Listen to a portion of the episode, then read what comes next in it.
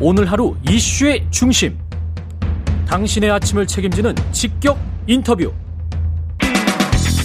여러분은 지금 KBS 일라디오 최경영의 최강 시사와 함께하고 계십니다. 예, 부산대학교가 대학본부 교무회의 열고 조국 전 장관의 딸 조민 씨의 2015학년도 의전원 입학 취소 예비 행정 처분안을 가결했습니다. 입학 취소 그리고 학적 말소 처분된 건데 의사 면허도 취소될 수 있을 것 같은데요. 이렇게 되면 황희도 노무현 재단 이사 전화로 연결돼 있습니다. 안녕하세요.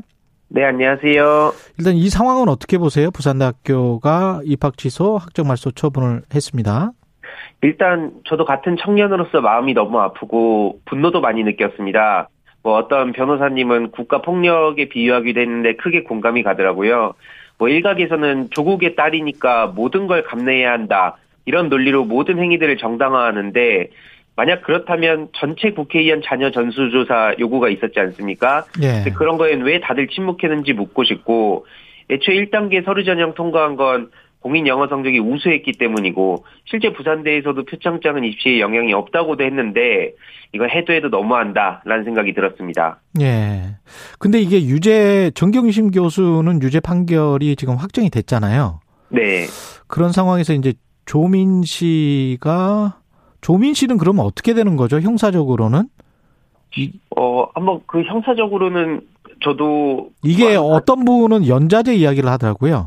예, 예, 예. 저도 그래서 이게 지금 정경심 교수의 유죄에 대해서도 사실 하고 싶은 말은 많지만 예. 뭐 설령 그렇다고 하더라도 이게 직접적으로 그 조민 씨한테 이렇게까지 그 엄격한 잣대를 들이대는 게 맞는 건가? 음. 지금 이 평가가 맞는 건가? 뭐 남들이 다 돌 던진다고 해서 과거에 있었던 모든 것들을 부정하는 게 맞는 건가 라는 생각이 정말 많이 들었습니다. 그, 그 그런데 이제 또 조국 일가에 대한 그 잣대를 다른 정치인에게도 똑같이 들이대 달라는 게 편파적인 거냐 이렇게 SNS에서 쓰시긴 했는데 네. 지금 말씀하신 것처럼 근데 이제 그 조국 전 장관에 관한 실망 그리고 거기에 대한 비판의 목소리 그게 또 민주당에 미치는 영향 이런 것들을 걱정하는 민주당 지지자들도 분명히 있지 않을까요? 예, 맞습니다. 음.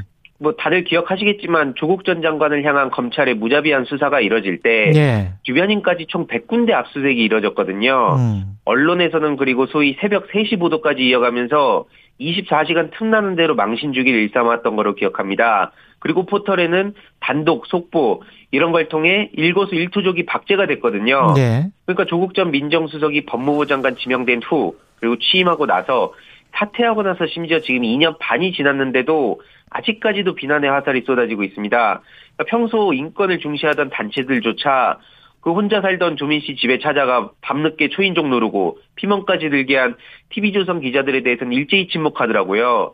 근데 법무부 장관 딸리기 이전에 조민 씨도 일반 청년 아니겠습니까? 음. 물론 뭐 무조건 잘못이 없다거나 아예 그냥 뭐 비난하지 말자거나 이런 취지가 아니라 예. 앞으로 국민의힘, 민주당, 정의당 등 그러니까 모든 정치인하고 고위공직자들을 향한 검증 잣대를 똑같이 들이대자 뭐 이런 취지였고요. 음. 심지어 대통령은 법무부 장관보다 훨씬 중요한 위치에 있다고 생각합니다. 예. 그런데 오히려 언론이 논란을 덮어주고 오히려 황당한 보도들이 일부 나오고 있으니까 그걸 보면서 정말 어이가 없었습니다. 그러니까 잘못은 했지만 그 정도로 비난하고 그 정도로 검찰이 수사할 일이었는가?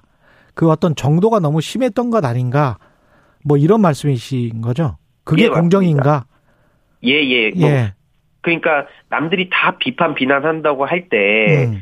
거기에 그냥 탑승해서 무조건 욕하는 건 누구나 할 수 있는데 과연 그 욕하는 사람들에 대해서 많은 시민들이 그럼 그 분의 자녀들도 들여다보자라고 했을 땐 왜 그냥 모른 척 넘어갔는가 그걸 묻고 있는 겁니다. 예, 김동민님은 표창장 위조는 사실 맞잖아요. 이렇게 말씀하시고 장무기님도 청년이면 다 용서해야 합니까? 이제 이런 말씀이신데 그러니까 아직까지 부정적으로 보는 시선들이 있단 말이죠.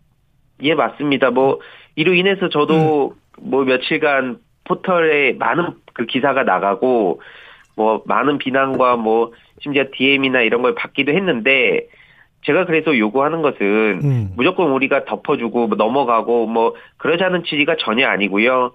그냥 같은 잣대로 우리가 봤을 때 음. 이건 너무 불공정하고 비상식적이니까 그런 부분에 대해서 우리가 환경을 좀 바꿔가야 된다. 라는 취지였습니다. 그러면 비상식적이지 않으려면 지금 네. 그 대통령 당선인의 어, 부인과 관련된 배우자와 관련된 김건희 여사 그 주가 조작이랄지 이런 문제들도 똑같이 처리를 해야 된다. 똑같이 수사를 하고 어 그리고 그걸 어 단죄를 해야 된다. 그런 말씀이신가요?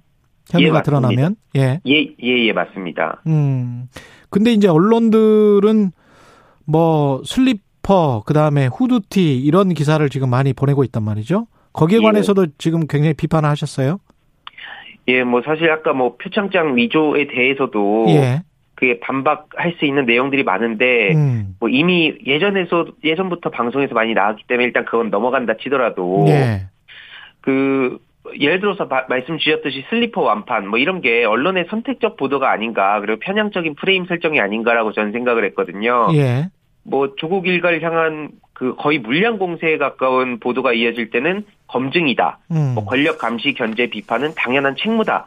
이런 식으로 얘기하지 않았습니까? 예. 근데 김건희 씨를 향해서 어떻게 저런 식으로 의혹, 뭐 논란들을 덮어주는 걸 넘어서 정말 말도 안 되는 엄플을 한다고 저는 생각했거든요. 언론 플레이? 예. 네, 언론 플레이를. 음. 근데 이명박근혜 정부 때 떨어진 언론 자유 지수가 문재인 정부 들어서서 다시 40위권으로 회복되고 그래서 3년 연속 아시아 1위를 달성했다고 알고 있는데 정작 언론 신뢰도 지수는 수년째 계속 꼴찌 아닙니까?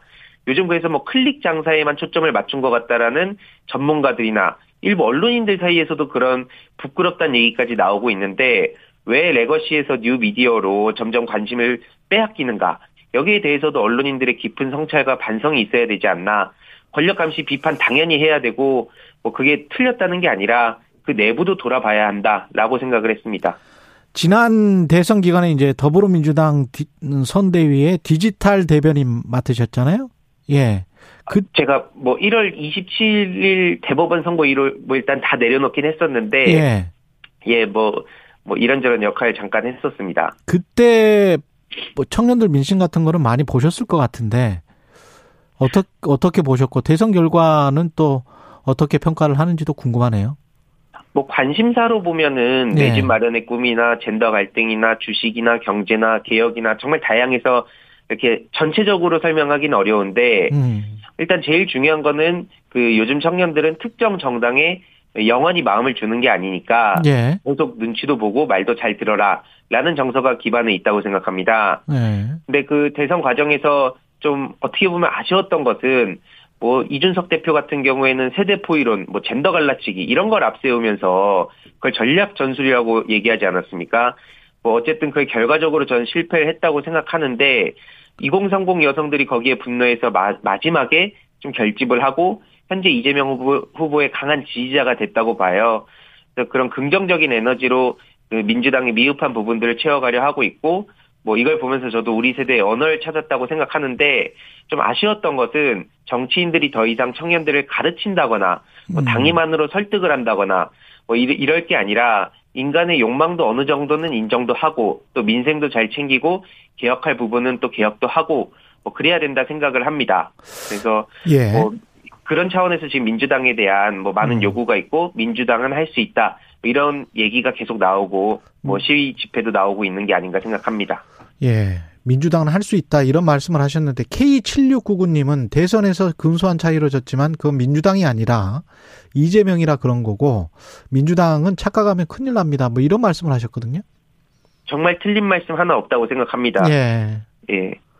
틀린 말씀 하나도 없다. 민주당은 뭔가 더 훨씬 더 쇄신해야 된다. 예. 뭐 사실 저도 민주당에서 이런저런 활동을 하고 있, 기 때문에 예. 그 비판에 대해서 피할 수가 없다고 생각을 하고 예. 모든 정치인들 혹은 정치인 지망생들은 그 전체 국민들의 생각도 당연히 신경 쓰고 중요하게 생각해야 되는데 음. 민주당을 그 굉장히 무조건 지지해 주시고 열심히 힘을 실어 주시는 분들에 대해서도 네. 돌아볼 필요가 있다. 음. 그분들이 뭐 당연히 민주당을 찍어줄 의무가 있는 것도 아니잖아요. 네. 그런 분들의 이야기도 우리가 귀 기울일 필요가 있다. 그렇게 저는 생각을 했습니다. 알겠습니다. 지금까지 황희두 노무현 재단 이사였습니다. 고맙습니다. 감사합니다. 네, KBS 라디오 최경영의 최강사 2부는 여기까지고요. 잠시 3부에서는 김기식의 식센스 준비되어 있습니다.